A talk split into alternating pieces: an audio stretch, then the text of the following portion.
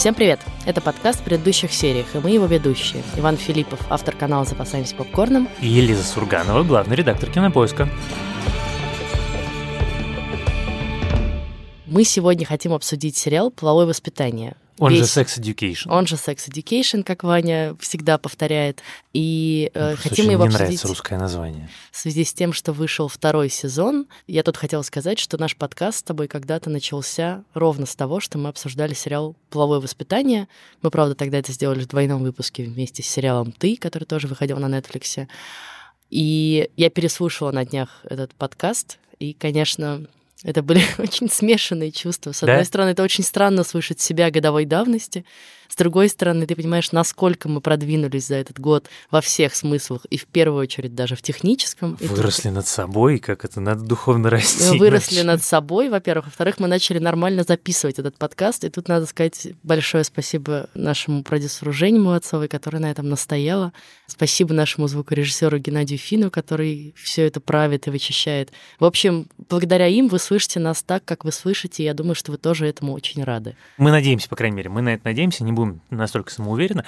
С точки зрения смысла, сейчас дополню, я хочу сказать только, что я очень рада, что мы начали обсуждать сериалы со всеми спойлерами, уже посмотрев их целиком. Да, потому что это было как-то очень странно. Так обсуждение, конечно, становится гораздо интереснее и богаче, и простите нас все те, кто этого не любит, но вот так мы поняли, что оно гораздо круче. И в этом месте мы предупредим наших слушателей, что мы сегодня обсуждаем второй сезон сериала Sex Education со всеми спойлерами. То есть вот все, включая трагическую смерть в финале, мы, значит, непременно обсудим. Трагическую смерть пьесы, спектакля в финале. Ну дай поиздеваться. Ну почему? Ну, вот в кои-то веки. Ты всегда издеваешься. В кои-то веки. Ты знаешь, у меня на самом деле была прям целая речь, заготовленная внутренне про второй сезон. Да, это я поняла. Потому что мне очень нравится конструкция, которую придумала автор Sex Education.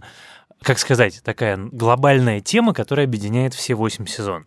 Она звучит очень просто. Все, что касается секса, а там очень много же, ты помнишь, очень много таких конкретных примеров. Там история про эту Оливию, которая закрывает своему бойфренду лицо, когда кончает. История про Анвара, вот мальчик, который из модной этой тройки, который не умеет пользоваться клизмой, и, значит, стесняется спросить свой бойфренд. История про учительницу, которая любит dirty talk. И оказывается, это самая смешная сцена натурально во всем очень смешном сезоне, когда оказывается, что и важна тональность, интонация голоса, а совершенно не то, что человек говорит. И тут, когда говорит «спэчула». Лопатка.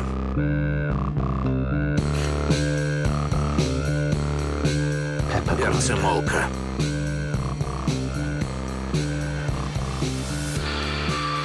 Капучинатор. Ложка для мороженого. Баба Гануш! Баба Гануш! Скажи еще баба! Гануш! Это смертельно смешно. Так вот, все вот эти проблемы, они в результате имеют одно и то же разрешение. То есть, кроме истории про мальчика, который дрочит 17 раз в день, все остальные проблемы решаются просто разговором. То есть, нужно поговорить с своим партнером, выяснить, что ты умеешь, что ты не умеешь, что тебе комфортно, что тебе некомфортно, и сразу все получится. Ну, не всегда сразу, конечно, ну, понятно, немножко что, идиллия. Да. Но в целом это решение проблемы, шаг на пути. А вот как раз все, что связано с отношениями, с доверием, с настоящей эмоциональной близостью, всем остальным очень сложно. И вот это как раз такая общая тема всего второго сезона, что секс — это просто, надо просто научиться про него нормально ртом разговаривать, а вот выстраивать отношения на самом деле куда сложнее, и самое сложное как раз в этом, и вот этому как раз и нужно учиться, причем как мы с тобой только что обсудили, учиться не только детям, но и взрослым. Да, и тут надо сказать, что, наверное, одна из самых важных цитат и фраз из этого сезона — это то, что говорит мама Отиса, Джин, когда к ней приходит вот эта девочка Джульетта, да, на прием и говорит, нормально ли то, что я вообще не хочу заниматься сексом. Нет, я вообще не хочу секса. Ни с кем. Никогда. Кажется, я ненормальная. Секс не делает нас полноценными. Так что, как ты можешь быть ненормальной? Это моя любимая цитата, но ее по-русски совершенно невозможно настолько же точно перевести. Ей девочка говорит, что «I might be broken», а Джиллиан Андерсон ей говорит, что «Sex doesn't make us whole. How can you be broken?» И по-русски эти антонимы, ну, как бы вот эта связка, она не работает, она не так устроена в русском языке, это совершенно нельзя перевести настолько же элегантно. Я знаю, я пробовал, я натурально ломал голову сутки, но это изумительная фраза. И она, на самом деле, так же, как то, с чего я начал, что секс — это очень, на самом деле, если не заморачиваться, если не сакрализировать, я не знаю, есть такое слово или нет, в общем, если не делать секс сложнее, чем он есть на самом деле, это на самом деле просто такая качественная физкультура, которой каждый может научиться и которая может доставить огромное количество удовольствия. Надо заморачиваться, надо придумывать там никаких сложно сочиненных конструкций и так далее. Просто спэчула. И всё. Да, просто спэчула, да. Я тут хочу сказать, что мне очень понравился второй сезон тем, что они отошли от структуры первого, да, где в центре сезона все-таки была вот эта консультация, которую придумали Отис и Мэйв, и каждая серия нам так или иначе рассказывала какой-то кейс про каких-то подростков. И чаще всего это были какие-то подростки, которые появлялись там на эту серию и дальше исчезали, и мы там про их судьбу знали только какими-то короткими, может быть, еще вспышками. Но в целом не следили за ними никак последовательно. И этот сезон, они это оправдывают сюжетно, да, как бы консультация разваливается, приходит тем более Джиллиан Андерсон, и тут уже как бы какая консультация, если у тебя Джиллиан Андерсон в школе сидит.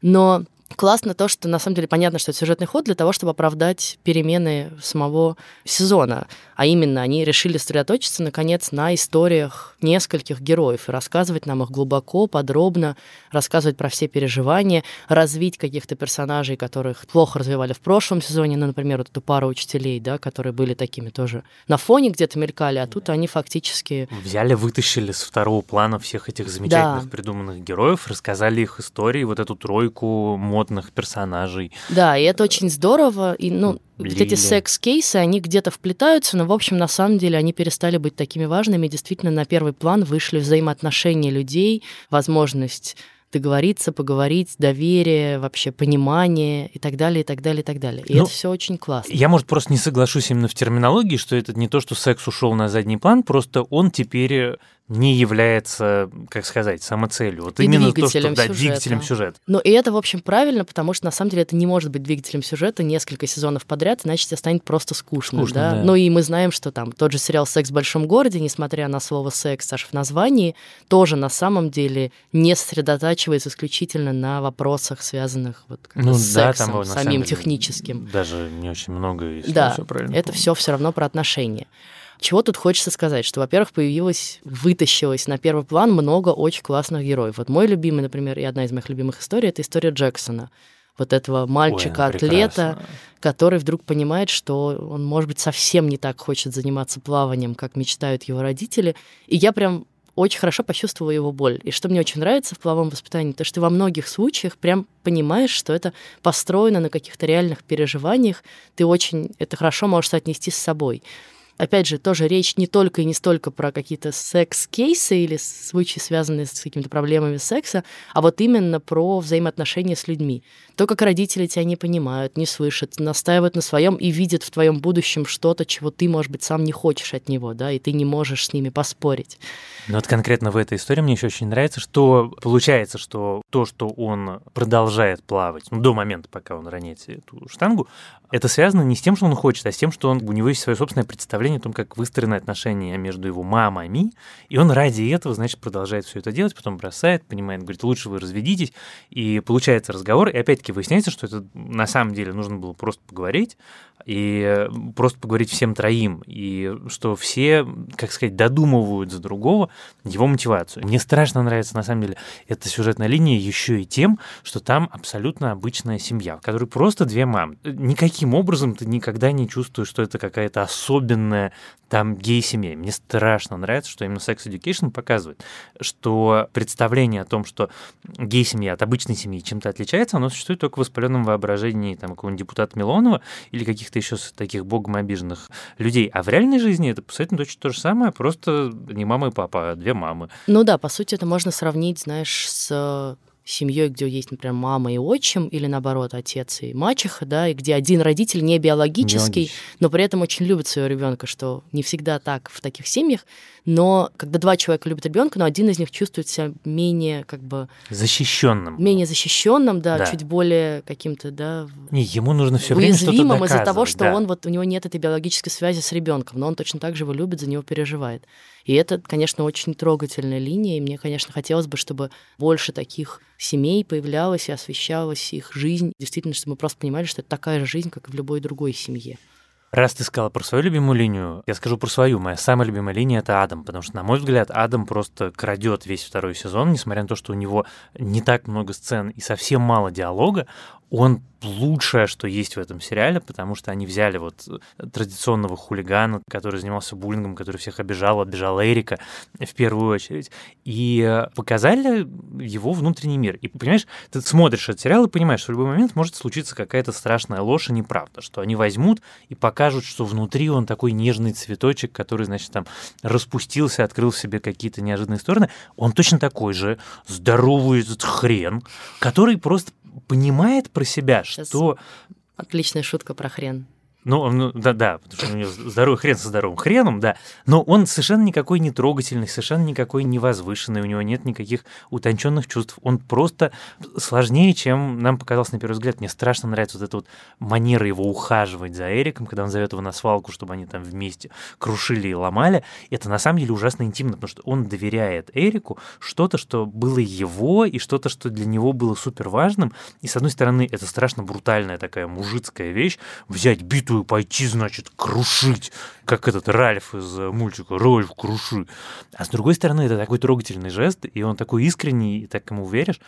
Ну и вообще вот все от начала до конца. Сцена, где он понимает, что он бисексуал, когда он у себя в комнате стоит и дрочит, и вдруг он понимает, что ему одинаково хорошо дрочится и на женщину в купальнике, и на, значит, накачанного мужика. На мужчину в купальнике. Это и смешно, и остроумно, и точно, и с финалом, и с историей с военной школой. Понимаешь, вот почему я так страшно люблю и сериал, и особенно этот сезон, потому что даже герои, которых ты встречаешь совсем чуть-чуть, типа продавщица в аптеке, которая продает им Монинг автопилку, можно мне противозачаточную таблетку?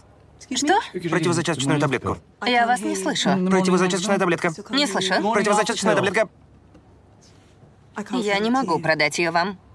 Почему нет? У вас нет вагины, сэр. Или этот преподаватель в военной академии — это вообще просто кумир, который, с одной стороны, весь из себя такой, значит, страшный такой мужланский мужлан в форме и, значит, здравия желаю из кинофильма ДМБ, а с другой стороны, он в финале говорит, ну да, тут все, как по-русски, пафос перевели. В этом заведении многие из нас педики, но кое о чем лучше не знать. Он говорит об этом как о чем-то совершенно само собой разумеющееся, и в этот момент ты его прям хочешь обнять. Представляешь, у нас бы какой-нибудь преподаватель в каком-нибудь военном университете такое. Я, кстати, не исключаю такого, просто мы, правда, не увидим сериал еще, наверное, какое-то время. Ну это же интересно. Когда я смотрела этот сезон, я все думала, знаешь, вот о чем.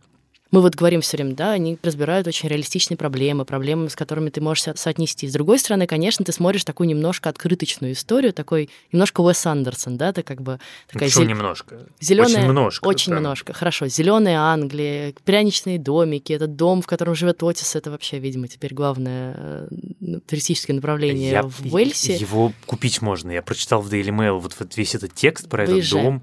Этот дом, но у нас нет столько денег. Дорогие слушатели, давайте пожалуйста, наш аккаунт на Патреоне. Пожалуйста, нам очень нужен дом. Мне кто-то написал, знаешь, в Фейсбуке, типа, неужели это Англия? Может быть, это какая-нибудь Австралия? Но там все время солнечно. Нет, это Уэльс. Но даже в Уэльсе, согласись, я не думаю, что так прекрасно все время, да? Нет, конечно. Но это специальное решение, это художественное решение, это не баг, а фича, что это абсолютно универсальное пространство. Всё, да. Ну, я знаю, что ты понимаешь, может быть, кто-то, кто слушает, не понимает. Я просто много раз натыкался в обсуждениях на то, что, ой, почему оно все такое, там, что за время, когда это происходит, что за место, почему погода. А это же просто история настолько универсальна, что всюду, где можно, вот, так сказать, напильничком подпилить вот эти приметы времени или места, они их специально убирают. И мне кажется, что это очень правильная, на самом деле, идея. Возвращаясь к тому, о чем я говорила, все эти открыточные виды, на самом деле, открыточная школа, да, такая немножко искусственная. Мы говорили как раз в прошлом выпуске, что она стилизована под американскую школу во многих смыслах. И, в общем, на самом деле, несмотря на серьезные проблемы, у тебя нет никаких прям таких брутальных подростковых, ну, там нет, не знаю, самоубийств, прям такой жести, которая бывает иногда в подростковом, артовом кино. И много, на самом деле, если вдуматься, таких стереотипных немножко развитий историй. Там, не знаю, вот Отис с Мэйв, вот она там сначала он в нее влюблен, потом она в него, потом они не могут поговорить. И это как бы такая история, которую мы много раз видели. Но почему, несмотря на это все, нас это не раздражает, а наоборот, ты все больше и больше проникаешься к этому сериалу. И я поняла, что вот для меня ровно потому, что на самом деле все эти стереотипы потом переворачиваются в то, что каждый герой важен, и каждый герой имеет какую-то свою историю. Ты начинаешь ее понимать, ты начинаешь его больше ценить и любить. Даже Адам, который был в первом сезоне просто мудаком отвратительным, к которому ты проникаешься, начинаешь как-то сопереживать. Даже вот эта троица, да, которая тоже такая абсолютно стереотипная. В любой школе, в любом старшем классе есть такие модные чуваки, которые всех остальных презирают. И как у каждого из них оказывается какое-то слабое место, связанное тоже с отношениями и с сексом, и они готовы про это говорить. И вот когда Руби Отису признается... с Руби и Отисом... Что я сплю с нердами, когда мне грустно, это прям ужасно трогательный момент. Но мне еще страшно понравилось, что вот они тащили, потому что вот вся эта история Отис, значит, он открыл для себя волшебный мир мастурбации, и вот он хочет, наконец, заняться сексом своей гёрлфренд, потерять девственность, и вот он к этому относится, как будто это такое что-то суперважное, значит, суперответственное. А потом происходит то же самое, что происходит, на самом деле, мне кажется, с 99% подростков, что потом он смертельно нажирается до какого-то абсолютно свинского состояния.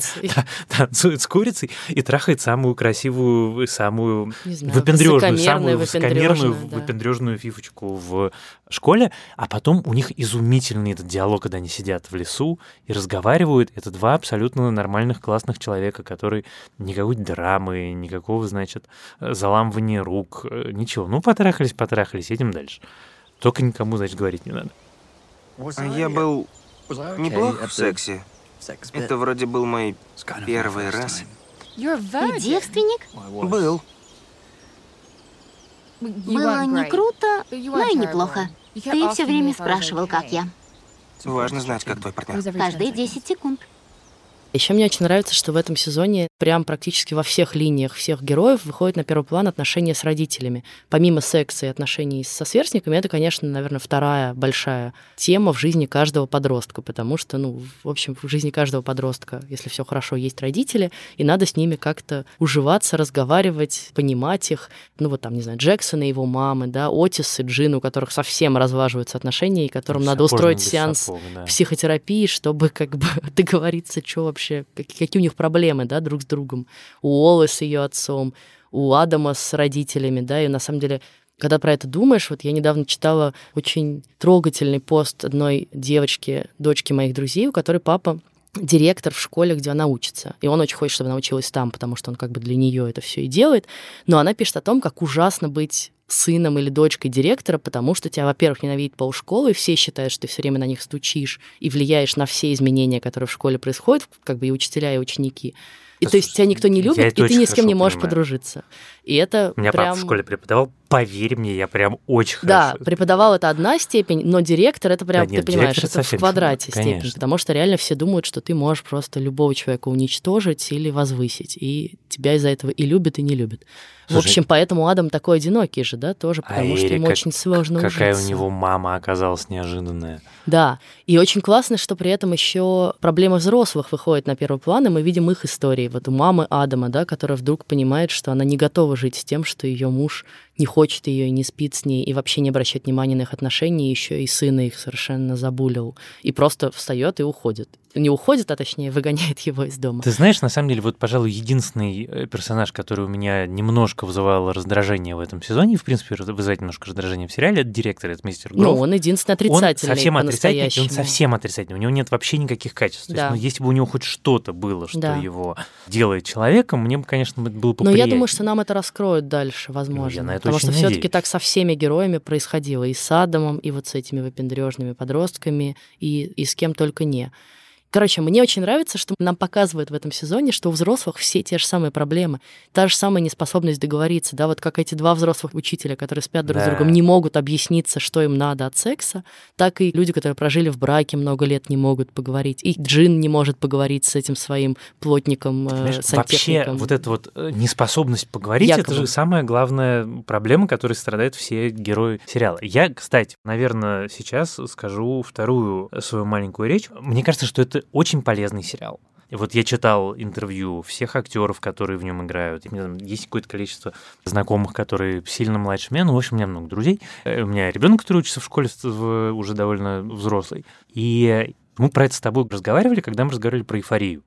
Проблема с тем, что подростки учат секс по порнофильмам. А порнофильмы показывают, в общем, совершенно не тот секс, который, на самом деле, скорее всего, будет у 99% людей. И сериал Sex Education мега такой витаминозный и полезный. То есть его показывать было бы супер важно для, условно говоря, мальчиков и девочек 13+. Это возможность поговорить, возможность обсудить, возможность проговорить огромное количество проблем, не допустить появления огромного количества проблем. Ну, то есть буквально в смысле половое воспитание. Да, абсолютно, и это так полезно, но при этом вот я задумался, и тут я понял, что любой родитель, который покажет в нашей стране своему 13-летнему или 14-летнему сыну или дочке этот сериал, до 18 лет, абсолютно сразу же влетает на вот это вот, вы можете запикать, бессмысленный закон про гей-пропаганду среди несовершеннолетних. И там что-то типа штраф 200 тысяч рублей. И это так безумно, потому что у меня там есть товарищ, у которого старший сын, которому 14 лет, смотрит этот сериал, и он к нему приходит с вопросом, он говорит: слушай, а это так? Я думал, что нельзя поговорить. Давай мы поговорим про то, как относиться к девочкам, про то, вот много про что-то. Давай так, у меня тоже есть товарищи, у которых тоже есть дети, которые тоже смотрят этот сериал. Будем такими фразами мы объясняться. Я тоже ужасно жалею, что это так. И я помню, что в нашем, я не знаю, у нас с тобой, конечно, есть некоторая разница в возрасте, но в целом наше детство в 90-х было гораздо более свободным и открытым в этих, во многих смыслах. Послушай. У нас не было интернета, но зато, например, я очень хорошо помню, что у меня были печатные журналы, которых было тогда великое множество. Да, вот, были журналы «Кул», да, «Кул Гёл», и журналы «Кул», «Кул Гёл», «Yes» и прочие, несмотря на то, что это были все-таки развлекательные журналы, там были прям фичеры, типа, не знаю. Да, абсолютно. «Мой отчим ко мне пристает». Ну, что-нибудь такое. Вот я прям помню такие истории, я там читала. И это было очень важно, потому что ты читаешь про какие-то штуки, про которые родители с тобой не говорят по разным причинам. Ну, там, всего воспитания, какого-то бэкграунда. И взрослые с тобой не говорят. В школе с тобой точно никто про это не говорит. Ты можешь про это говорить только со сверстниками или прочитать в журнале. И в этом смысле одна из самых важных и крутых историй в этом сезоне, это, конечно, для меня в первую очередь история с девочками и автобусом. Да. Ой, слушай, а это, между прочим, вот эта история, это такой, как сказать, омаж всем великим фильмам про школу и подростков. «Клубу завтрака». «Клуб завтрака», все это уже сказали. В чистом виде, ну, ты просто так смотришь на эту сцену и такой: ёп. Рома, сколько лет в этом году? 35, типа, уже? Ну, короче, конечно, современные подростки вряд ли легко находят фильм «Клуб завтрак» для себя, но зато, я не знаю, я надеюсь, смотрят «Половое воспитание». Почему некоторым мужикам так нужно вытащить свой член? Думаю, если бы у меня между ног была третья рука, я бы тоже ее всем показывала. Да? Может, дело в доминировании? Да. Тот тип в автобусе радовался, что я боюсь. Я к чему? Вот у меня в университете, когда мне было там лет 18-19, был абсолютно такой же разговор со сверстницами. Нас не оставили там после уроков поговорить, да. Просто слово за словом мы вдруг выяснили, что каждая из нас хотя бы раз в жизни сталкивалась с... Ну, как это? Они правильно сказали в сериале. Unwanted sexual attention, да? Нет, каким-то... unwanted penises они сказали. Ну, каким-то нежелательным присутствием... Ну да, нарушением личного пространства. Да, нарушением этого личного пространства, каким-то нежелательным домогательством в той или иной форме. Ну, у кого-то это было жестче, у кого-то было мягче. И ты понимаешь, что все сталкивались с этим чувством полной незащищенности, полной уязвимости. И главное еще, что всем вокруг плевать, на самом деле. Ты можешь хоть кричать там на этот автобус, и все как бы сделают вид, что нас тут не было, и мы тут не ехали. Ну, как бы я с этим сталкивалась в метро. И самое интересное, что здесь девочки еще им там по 16 лет уже, они хотя бы более или менее взрослые. Ну, как бы понятно, что им это ужасно неприятно, это не круто и неожиданно, но это уже все-таки возраст, когда ты более или менее можешь себя постоять. Ну, то есть Мэйв явно может может за себя постоять и вмазать, если что. Или там, не знаю, Оливия, наверное, может. Но когда тебе 13, 12, ты вообще не знаешь, что делать, у тебя просто отнимается язык, ты просто в ужасе и панике, и как бы вокруг тебя куча взрослых, и никто не может тебе помочь, и ты не знаешь даже, к кому пойти. Представить себе, что можно с такой проблемой пойти в полицию, но это вообще где-то за гранью. И даже к родителям ты не можешь пойти, потому что тебе неловко про это сказать. Ты не можешь сказать, знаете, меня там мужик трогал за коленку в метро.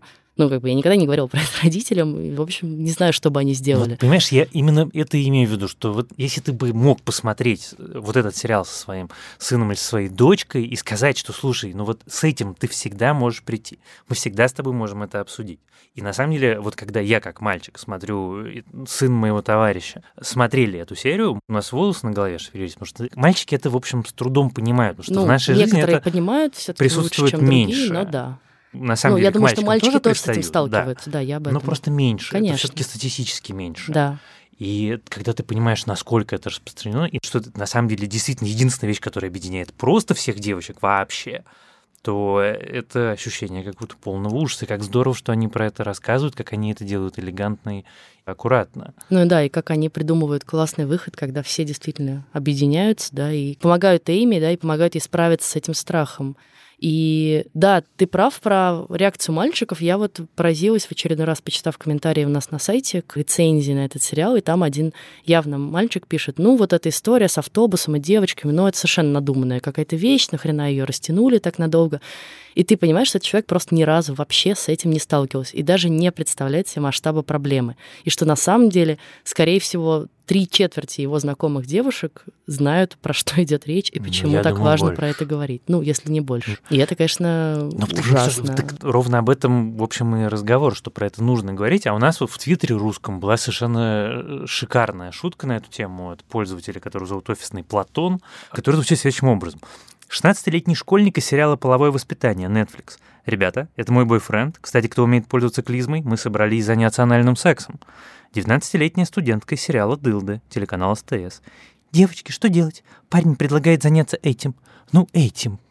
Ты понимаешь, это же на самом деле правда у нас... Сейчас был сексизм. Как ты озвучиваешь девочек? Что это такое? Ну, я бородатый мужик, я не умею, как сказать, более похоже озвучивать девочек. Я не про это, а про то, что мы живем в стране, в которой секса в телевизоре же существует очень мало, и точно не в честном разговоре. Понятно, что в других сериалах, может быть, про это говорят побольше, но нету этих честных настоящих разговоров. Это же все имитация жизни, это имитация каких-то. И это произошло за последние 20 лет. Я тебе говорю, когда я росла, все-таки это гораздо больше обсуждалось в какой-то среде. Да, это моя вторая любимая шутка, что помнишь, когда была группа Тату по телеканалу ТВ, как все вокруг были геями? Какое было время! У Батенька Дэвид Трансформер недавно была замечательная, шикарная статья про вот эти рубрики про секс в журналах Кул Гёл и Молоток, про то, как они помогали. По-настоящему да, это было супер полезно. Потому что там у мальчиков еще, я не знаю, у девочек как было устроено. Я застал те времена, когда порногазеты «Мистер Икс» черно-белые продавали, там были порно-рассказы и, значит, порно-картинки черно-белые. Так, и что же ты узнала? Это серьезно разнообразило мою жизнь. А сексуальное образование у нас было представлено на пушке рядом с моей школой. Однажды стали какие-то ребята, которые раздавали листовки о пользе безопасного секса, которым степлером были приклеены гондоны. Степлером, понимаешь, да? Я, кажется, хранил даже какое-то время. Это, значит, как образец эпохи, но, кажется, при каком-то переезде потерял. Возвращаясь к сериалу, сериал же смешной, ко всему прочему. Кроме того, что он полезный, интересный, точно, нужный. Мы совсем забыли. Он же очень смешной. А какая гениальная постановка Ромео и Джульетты в финале. Я просто хочу ее целиком посмотреть. Она... Тише. Меркуцио идет сюда. Над ранами смеется тот, кто не бывал еще ни разу ранен. Выход Меркуцио, выход Меркуцио.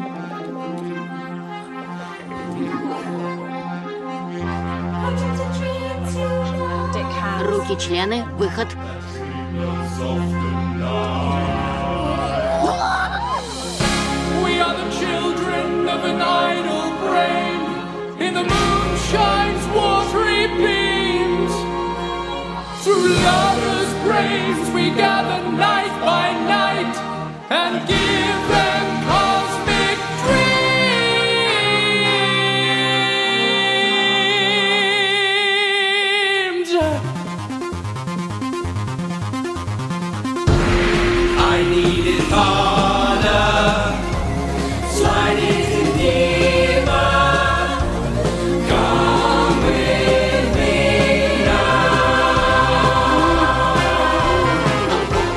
Не, вообще Лили гениальный совершенно персонаж, и мне очень нравится, что у них роман с Олой. И вообще вот эта линия, мы не поговорили про Олу, тоже очень трогательная история про то, как девочка может начать вдруг понимать, что ей на самом деле нравятся не только мальчики, но и девочки, и это нормально, и, как ну бы, да. И тебе нравится твоя подруга. Это же самое важное, что это процесс, что ты взрослеешь и потихонечку узнаешь про себя больше.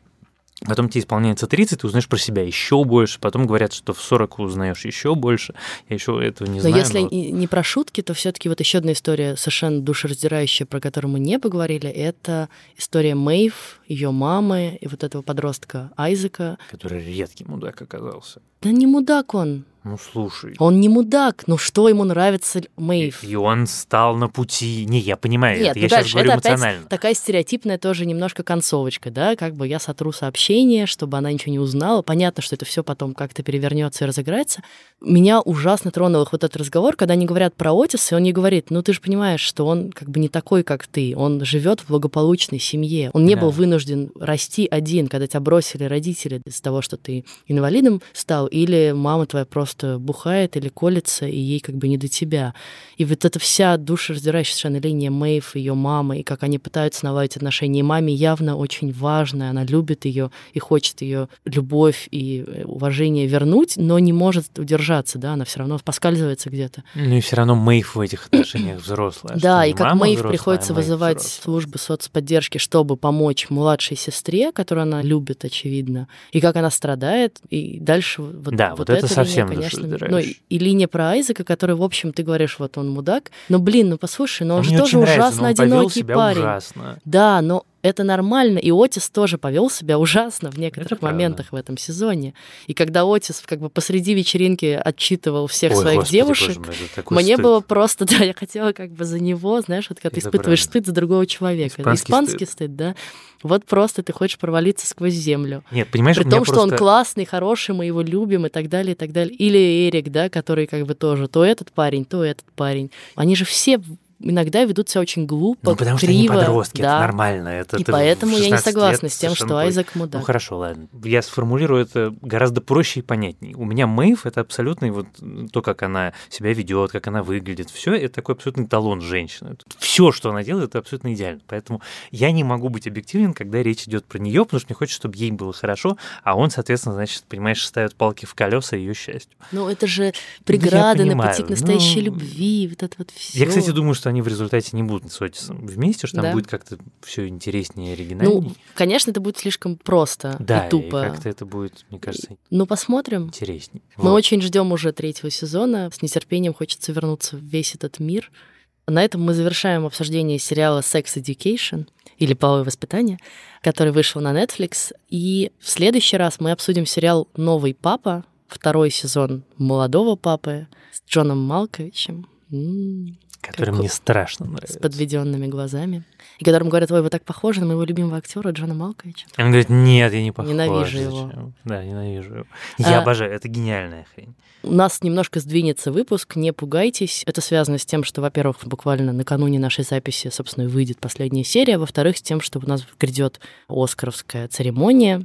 В ночь с 9 на 10 февраля, и мы будем работать всю ночь, делать текстовую трансляцию церемонии на сайте, читайте нас на сайте кинопоиск.ру, а до этого вы можете поиграть у нас в нашу традиционную игру «Угадай победителей Оскара», и, возможно, вы даже получите какой-нибудь крутой приз, если вы максимально всех угадаете. А еще на этом объявление не заканчивается. Прямо перед «Оскаром» у нас выйдет специальный выпуск нашего подкаста «Шум и яркость», который ведет музыкальный журналист Лев Ганкин, про все фильмы, номинированные на «Оскар» в категории «Лучший саундтрек». И Лев разберет все саундтреки всех фильмов и что же такое вообще, за что дают «Оскар». Пожалуйста, подписывайтесь на нас в iTunes. Нас можно слушать еще в Яндекс.Музыке, в ВК, в Google Подкаст, в Castbox, в Deezer, в Spotify. Ставьте нам оценки, пишите нам отзывы, пишите нам письма на почту подкаст@кинопоиск.ру. С вами были Лиза Сурганова и Иван Филиппов. Пока!